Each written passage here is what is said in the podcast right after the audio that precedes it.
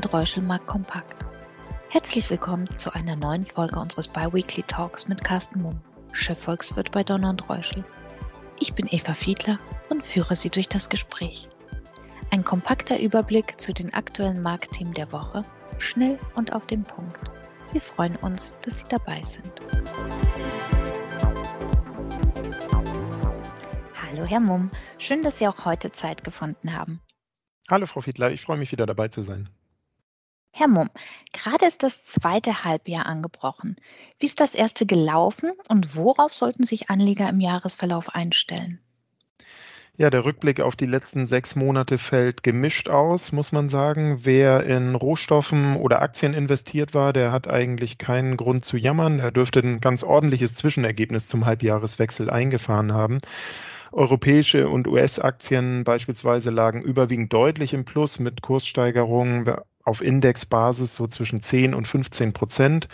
Besonders positiv entwickelten sich darunter dann zyklische Branchen, etwa Autobauer, Banken, Anlagen und Maschinenbauer. Und wenn wir auf die Rohstoffseite schauen, dann ähm, beim Rohöl beispielsweise die Nordseesorte Brent mit einem Kursplus in Höhe von 45 Prozent, auch mit einem außerordentlich positiven Ergebnis und entsprechend sind auch die äh, Energieunternehmen bei den Gewinnern der letzten Monate. Auf der anderen Seite gab es die verzinsliche Anlage und da war es natürlich sehr, sehr schwierig. Ähm, überwiegend waren Kursverluste zu verzeichnen, wenn wir Staatsanleihen oder Pfandbriefe betrachten, weil die Zinsen eben leicht angestiegen sind und die Coupons, also die laufenden Zahlungen, die ja sehr, sehr niedrig sind zurzeit auf der verzinslichen Anlage, waren eben nicht in der Lage, diese Kursverluste, die daraus resultiert äh, sind, äh, zu kompensieren. Mit Unternehmensanleihen gab es einen kleinen Gewinn zu erzielen. Und wenn wir ganz kurz auf den Euro nochmal schauen, der gab im Vergleich zum US-Dollar relativ deutlich nach, vor allen Dingen jetzt jüngst in den letzten Wochen im Juni. Wenn wir nach vorne schauen, muss man sagen, dann bleiben die Aussichten genauso gemischt, ähm, aus ähnlichen Gründen. Auf der Zinsseite, auf der einen Seite wird es kaum möglich sein, einen Realkapitalerhalt hinzubekommen, weil die Renditen einfach sehr, sehr gering sind, die laufenden Coupons sehr gering sind und aufgrund des ähm, tendenziell weiterhin hohen Inflationsniveaus wir eher Kursverluste zu erwarten haben. Das heißt also, äh, es wird äh, sehr, sehr schwierig sein, überhaupt das Mindestziel, nämlich den Kapitalerhalt auf der verzinslichen Seite zu erreichen. Und ähm, ja, auf der anderen Seite sind grundsätzlich die Aussichten für Aktien und alle realen Anlageklassen weiterhin positiv. Mhm. Sie haben es gerade schon angesprochen, Aktien. Ähm, ja, aktuell niedriges Zinsniveau und ein sehr dynamisches globales Wachstum.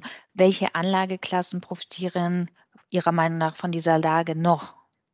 Ja, tatsächlich alle die, die man unter reale Anlageklassen zusammenfassen kann. Und das sind neben Aktien dann eben Immobilien. Das bleiben Rohstoffe, vor allen Dingen, weil wir definitiv einen sehr, sehr dynamischen Aufschwung sehen in diesem und im nächsten Jahr mit weit überdurchschnittlichen Wachstumsraten. Und aufgrund der Situation explodierende Staatsverschuldung, steigende Inflation, niedrige Nominalrenditen werden auch Edelmetalle weiterhin gefragt bleiben. Mhm. Und wo sehen Sie die derzeit größten Risiken? Ja, die Risiken werden in den kommenden Monaten, glaube ich, immer mal wieder auch für größere Schwankungen sorgen. Das sind wir ja tatsächlich kaum noch gewohnt. Ähm, und zwar bleibt in meinen Augen das größte Risiko kurzfristig, also mit Blick vor allen Dingen auf das Winterhalbjahr, die Corona-Pandemie. Und der Hintergrund ist, dass wir bei aller Freude über niedrige Neufallzahlen in Europa und in den USA und über hohe Impfquoten hierzulande eben nach wie vor die Situation in den Schwellenländern nicht aus dem Blick verlieren dürfen. Und da ist es nach wie vor unübersichtlich. Da ist davon auszugehen, dass neben den ohnehin hohen Neufallzahlen teilweise immer noch wir sehr, sehr hohe Dunkelziffern haben. Und dadurch ist einfach die Wahrscheinlichkeit gegeben, dass es noch zu weiteren Virusvarianten kommt, die möglicherweise dann über das Winterhalbjahr hinweg auch dafür sorgen könnten, dass eben doch nochmal neue, zumindest Teil-Shutdowns notwendig sind. Das ist also das Thema Corona-Pandemie. Ähm, das können wir, so befürchte ich, in den nächsten Monaten nicht einfach abhaken und sozusagen zur Tagesordnung übergehen, sondern wir müssen das im Blick behalten.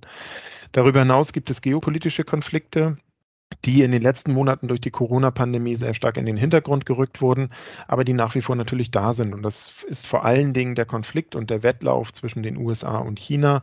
Da hat das Säbelrasseln in den letzten Wochen ja schon weiter zugenommen. China beschuldigt die USA, schuld zu sein an sich aufblasenden Assetpreis-Bubbles. Die USA hingegen verbieten den Handel mit einigen chinesischen Aktien, kündigen an, Freihandelsabkommen mit Taiwan vorzunehmen. Also das wird mit Sicherheit ein Thema sein, was wieder mehr auf die Agenda kommt und auch für immer wieder mal Unsicherheiten sorgen könnte. Ja, und dann haben wir natürlich die weiterhin sehr, sehr dynamische Entwicklung, was die Inflationsraten angeht.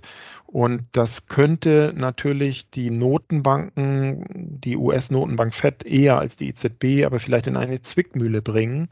Nämlich dann, wenn die Inflationsraten nicht, wie die Notenbanken das äh, zurzeit erwarten, in den nächsten Monaten oder zunächst, zumindest perspektivisch im nächsten Jahr wieder langsam zurückgehen, sondern wenn sie sich sukzessive weiter nach oben entwickeln. Und dann wird man von Kapitalmarktseite natürlich auf die Notenbanken schauen und überlegen, ob nicht doch vielleicht ein weniger expansiver Kurs oder perspektivisch möglicherweise sogar ein restriktiver geldpolitischer Kurs etwas schneller stattfinden müsste als erwartet. Und wir wissen alle, dass die Kapitalmärkte und alle Anlageklassen natürlich extrem abhängig sind von den Niedrigzinsen und von der überbordenden Liquidität. Und damit glaube ich, dass so dieses Spannungsfeld Inflation, ähm, Reaktion der Notenbanken und Liquiditätsabhängigkeit aller Anlageklassen auch für Schwankungen sorgen wird in den nächsten Monaten eher für Aktien als für Rohstoffe. Mhm.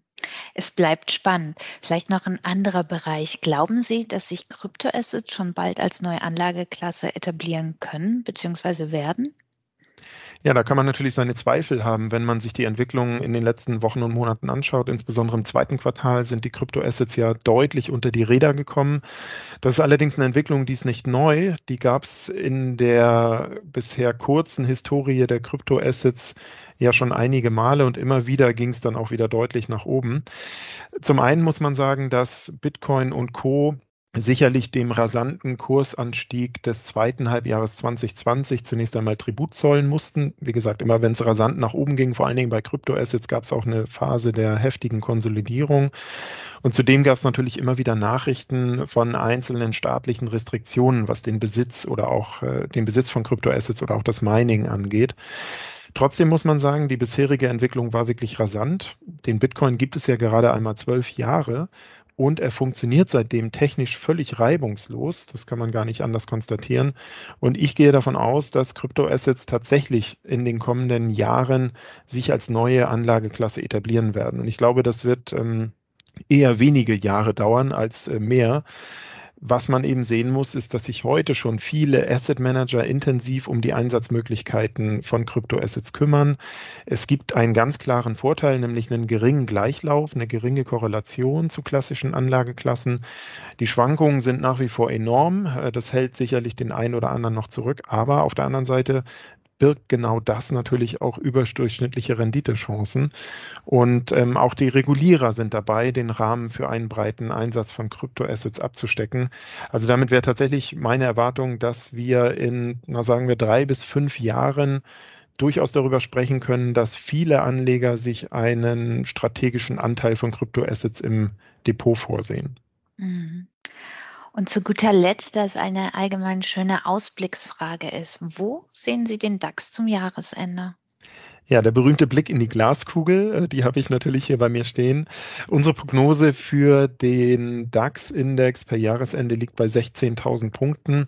Das äh, resultiert einfach aus der eben von mir äh, besprochenen oder dargestellten Gemengelage. Auf der einen Seite positive Perspektiven generell durch den Konjunkturaufschwung für die Aktien, durch die niedrigen Zinsen, aber auf der anderen Seite eben auch das ein oder andere Risiko, was für größere Schwankungen sorgen dürfte. Ich kann mir vorstellen, dass wir im Verlauf des zweiten zweiten Halbjahres zeitweise auch darüber liegen. Aber unterm Strich ähm, 16.000 Punkte ist unsere Erwartung weiterhin per Jahresende. Positive, aber keine überschäumende Erwartung für die Aktienmärkte. Sehr schön. 16.000 sind notiert und wir sprechen dann spätestens im Dezember wieder drüber. Sehr gern, da freue ich mich drauf. Für uns geht es jetzt erstmal in die Sommerpause. Wir hören uns dann am 4. August wieder und freuen uns, wenn Sie dabei sind. Ihr Donner und Reuschel, Marco Kompakt Team.